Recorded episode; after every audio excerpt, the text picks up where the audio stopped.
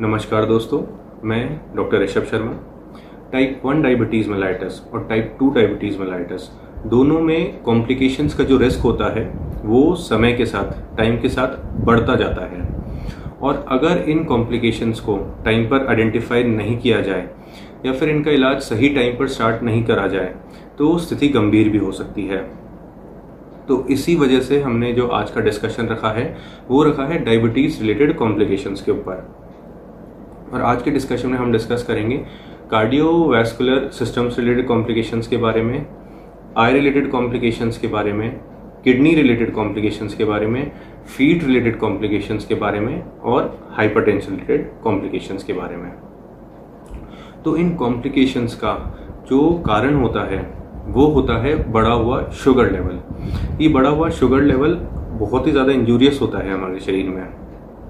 पर इससे हमें ये भी समझ में आता है कि अगर हम इस ब्लड शुगर लेवल को नियर नॉर्मल रेंज रखें तो हमारी रिस्क बहुत कम हो जाएगी डायबिटीज़ के कॉम्प्लिकेशंस की।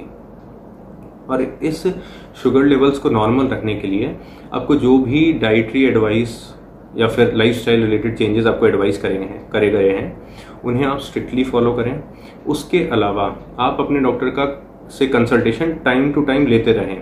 जो भी आपको ट्रीटमेंट एडवाइस करा गया है, या फिर आपको जिस भी तरीके से ब्लड शुगर मॉनिटरिंग जो आपके डॉक्टर ने एडवाइस करी है, उसे आप strictly time to time follow करते रहें। तो और इसके अलावा आपको ये भी ध्यान रखना है कि कोई भी डायबिटीज़ की दवाई without consultation of your doctor आपको स्टॉप नहीं करनी है। तो अभी तक तो हमें ये समझ में आया है कि ब्लड शुगर को नॉर्मल रेंज में अगर रखा जाए तो आप बहुत हद तक इन कॉम्प्लिकेशंस की रिस्क से बच जाएँगे।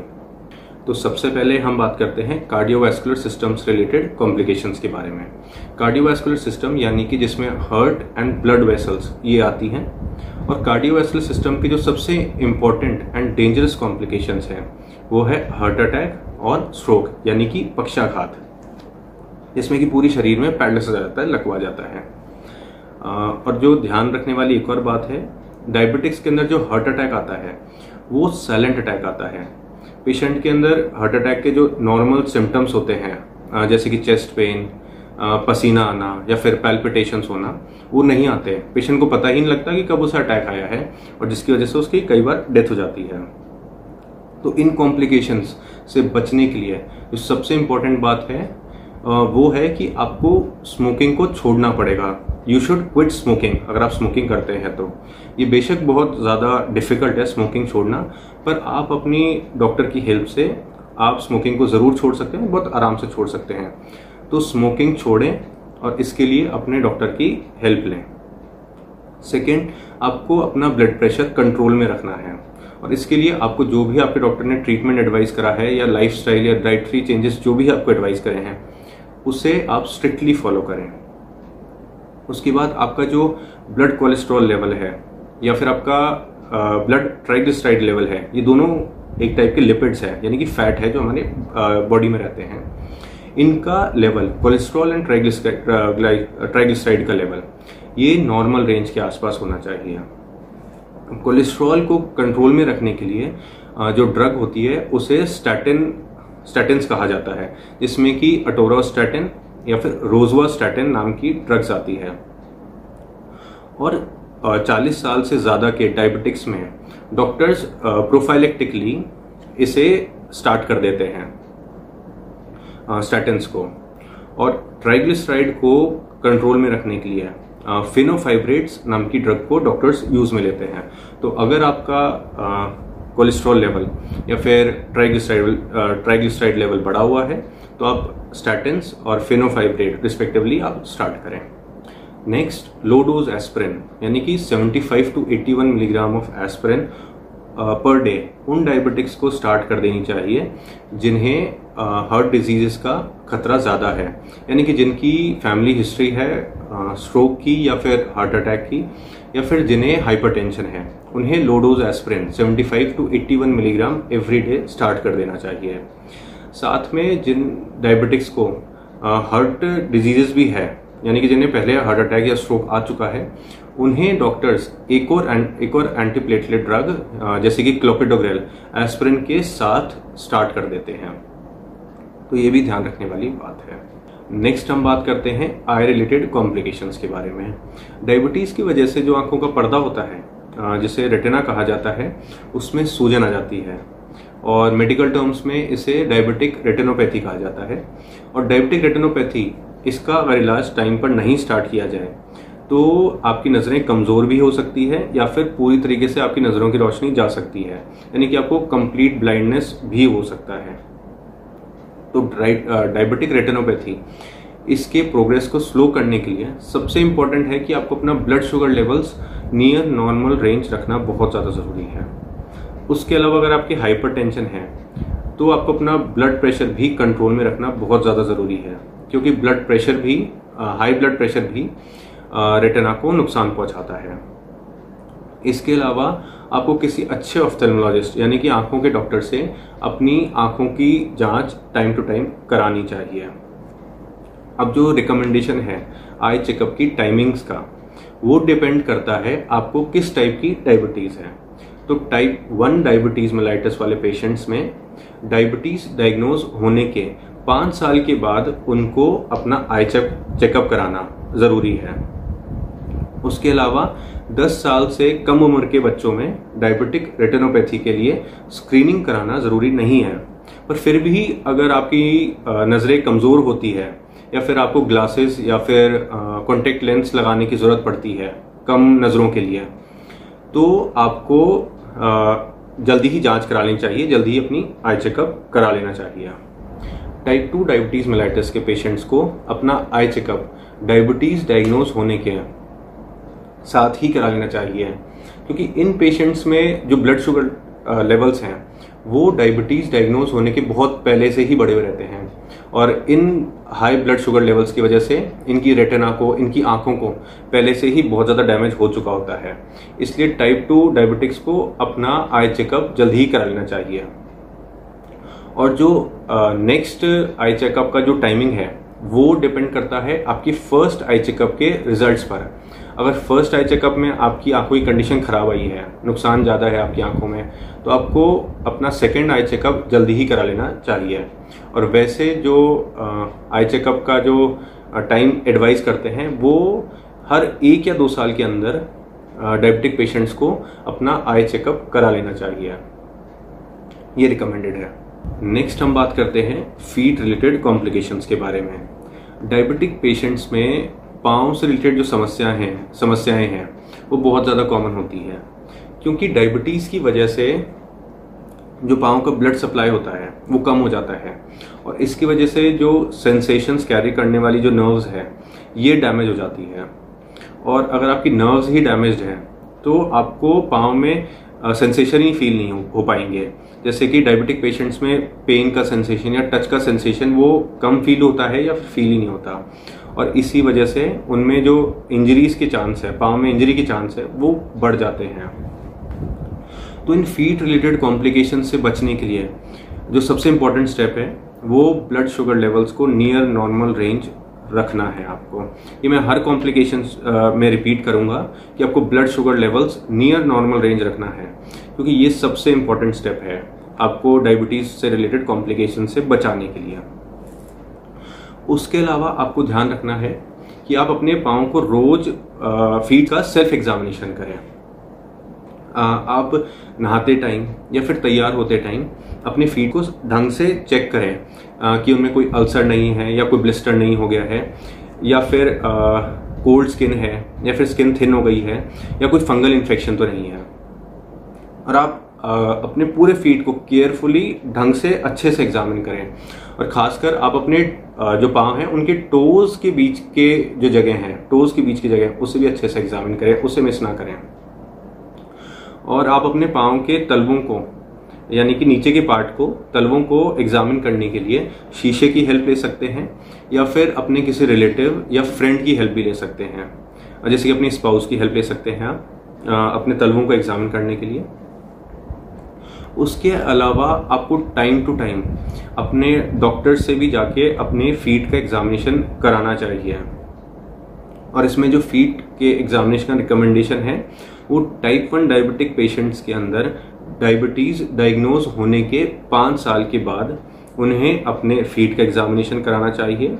और टाइप टू डायबिटीज़ मेलाइटस के पेशेंट्स को डायबिटीज़ डायग्नोज होने के साथ के साथ अपने फीट का एग्जामिनेशन कराना चाहिए। और डॉक्टर आपके फीट के अंदर ब्लड सप्लाई के लिए एग्जामिन करेगा और साथ में सेंसेशंस के लिए एग्जामिन करेंगे। आ, उसके लिए वो आपकी पल्सेस को चेक करेंगे पाँव की पल्स को चेक करेंगे। अगर आपकी पल्स वीक है या फिर आपको सेंसेशंस पाँव में कम फील हो रहे हैं तो आपको रिस्क ज़्यादा है फीट रिलेटेड कॉम्प्लिकेशंस के लिए। उसके अलावा डॉक्टर्स आपके पाँव में अल्सर्स के लिए ब्लिस्टर्स के लिए कोल्ड स्किन के लिए, या फिर ब्रोकन स्किन के लिए, या फिर फंगल इन्फेक्शन के लिए, इसके लिए भी असेस करेंगे। तो अपने फीट का टाइम टू टाइम आप एग्जामिनेशन कराते रहिए। नेक्स्ट हम बात करते हैं किडनी रिलेटेड कॉम्प्लिकेशंस के बारे में। किडनी रिलेटेड कॉम्प्लिकेशंस को मेडिकल टर्म्स में डायबिटिक नेफ्रोपैथी कहा जाता है। और डायबिटिक नेफ्रोपैथी का अगर टाइम पर इलाज ना किया जाए या इसे टाइम पर डायग्नोस ना किया जाए तो ये प्रोग्रेस होकर किडनी फेलियर तक जा सकती है। और किडनी फेलियर की वजह से पेशेंट को हीमोडायलिसिस पर आना पड़ सकता है या फिर उसे किडनी बदलवाने की भी ज़रूरत पड़ सकती है, जिसे मेडिकल टर्म्स में रिनल ट्रांसप्लांट कहते हैं हम। तो डायबिटिक नेफ्रोपैथी के लिए जो स्क्रीनिंग टेस्ट एडवाइज है, उसमें यूरिन प्रोटीन एग्जामिनेशन करा जाता है। नॉर्मली यूरिन के अंदर जो प्रोटीन का अमाउंट होता है, वो नील होता है। पर डायबिटीज़ की वजह से किडनी में से प्रोटीन का लीकेज स्टार्ट हो जाता है। स्पेसिफिकली एल्ब्यूमिन नाम की प्रोटीन का लीकेज किडनी में से स्टार्ट हो जाता है। और जिसकी वजह से यूरिन के अंदर प्रोटीन डिटेक्ट होना स्टार्ट हो जाता है। तो जो स्क्रीनिंग टेस्ट का जो टाइमिंग है डायबिटिक नेफ्रोपैथी में, वो डिपेंड करता है आपकी टाइप ऑफ़ डायबिटीज़ पे।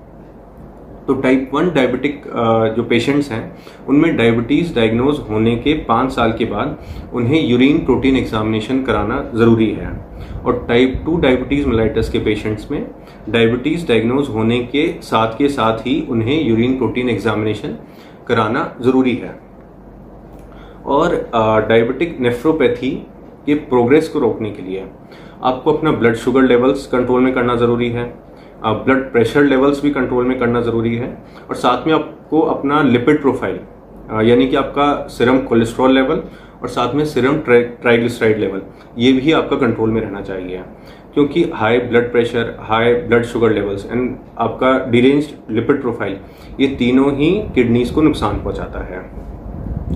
पर अगर इन तीनों को कंट्रोल रखने के बाद भी आपका जो डायबिटिक नेफ्रोपैथी है, वो आगे प्रोग्रेस करता है तो डॉक्टर्स आपको एंजियोस्टेंसिन कन्वर्टिंग एंजाइम इनिबिटर यानी कि एस इनिबिटर नाम की दवाई या फिर एंजियोस्टेंसिन रिसेप्टर ब्लॉकर यानी कि ए आर बी नाम की दवाइयाँ, ये आपको प्रिस्क्राइब करेंगे। नॉर्मली एस इनिबिटर्स और एंजियोस्टेंसिन रिसेप्टर ब्लॉकर्स ये दोनों दवाइयाँ ब्लड प्रेशर को कंट्रोल करने में काम ली जाती है। पर इनका जो एडिशनल एडवांटेज है, वो है इनका रेनो प्रोटेक्टिव इफ़ेक्ट यानी कि किडनीज को ये प्रोटेक्ट करने का काम करती है। और जिसकी वजह से डायबिटिक नेफ्रोपैथी इसका प्रोग्रेशन वो स्लो हो जाता है। इसलिए डॉक्टर्स इन दो दवाइयों को एडवाइस करते हैं। इसके अलावा doctors blood sugar lower low करने वाली दवाई जिसे डायबिटीज़ के ट्रीटमेंट काम लेता है, लिया जाता है S G L T two inhibitor इसे भी डायबिटिक नेफ्रोपैथी की प्रोग्रेशन को स्लो करने में यूज़ करा जाता है। ये भी एक और ड्रग है जिसे यूज़ करा जाता है। तो ये थी कुछ नॉलेज किडनी रिलेटेड कॉम्प्लिकेशंस के बारे में। नेक्स्ट हम बात करेंगे हाइपरटेंशन से रिलेटेड कॉम्प्लिकेशंस के बारे में। टाइप टू डायबिटीज़ मिलाइटस के पेशेंट्स में हाई ब्लड प्रेशर बहुत ज़्यादा एक कॉमन बीमारी है। और जो ये हाई ब्लड प्रेशर होता है इसके कई बार कोई सिम्टम्स नहीं आते हैं, कोई लक्षण नहीं आते हैं। पर ये साइलेंटली हमारे दिमाग को हर्ट को, आँखों को या फिर किडनीज को, ये कंटिन्यूसली डैमेज करता रहता है। इसलिए डायबिटिक पेशेंट्स को अपना बीपी कंट्रोल में रखने की ज़रूरत बहुत ज़्यादा है। और डायबिटिक पेशेंट्स में जो ब्लड प्रेशर है, वो 130 thirty by eighty M of mercury इससे कम रहना चाहिए। और इसके लिए डॉक्टर ने जो भी आपको डाइटरी एडवाइस जैसे कि आपको अपने खाने में नमक कम रखना चाहिए, या फिर आपको अपने डाइट के अंदर होल ग्रेन्स का वेजिटेबल्स का, या फिर जो भी डायबिटीज़ के अंदर रिकमेंडेड फ्रूट्स हैं, उसका इनटेक बढ़ा देना चाहिए। इसके अलावा आपको एक्सरसाइज करना बहुत ज़रूरी है स्ट्रेस कम कम लें, इससे ही ब्लड प्रेशर कंट्रोल में आता है। और इसके अलावा आपके डॉक्टर ने जो भी आपको हाई ब्लड प्रेशर का ट्रीटमेंट एडवाइस करा है, उसे रेगुलरली टाइम पर लें। कभी भी without consultation of your doctor इस ट्रीटमेंट को बंद ना करें। अगर आपको दवाइयों के साइड इफ़ेक्ट से रिलेटेड या इसकी रिस्क से रिलेटेड कोई भी कंफ्यूजन है या फिर कोई भी क्वेरी है तो इसे अपने डॉक्टर से जाके डिस्कस करें। पर इसे इन दवाइयों को हाई ब्लड प्रेशर की दवाइयों को, इसे बंद ना करें without consultation of your doctor तो ये थी कुछ एडवाइस डायबिटीज़ से रिलेटेड कॉम्प्लिकेशन से बचने के लिए। और इसमें जो सबसे इंपॉर्टेंट चीज़ है, वो ये है कि आपका ब्लड शुगर लेवल्स वो कंट्रोल में रहना चाहिए। और अगर आपको हाई ब्लड प्रेशर है तो आपको अपना ब्लड प्रेशर भी कंट्रोल में रखने की ज़रूरत है। तो बस यहीं तक था आज का हमारा डिस्कशन थैंक यू धन्यवाद।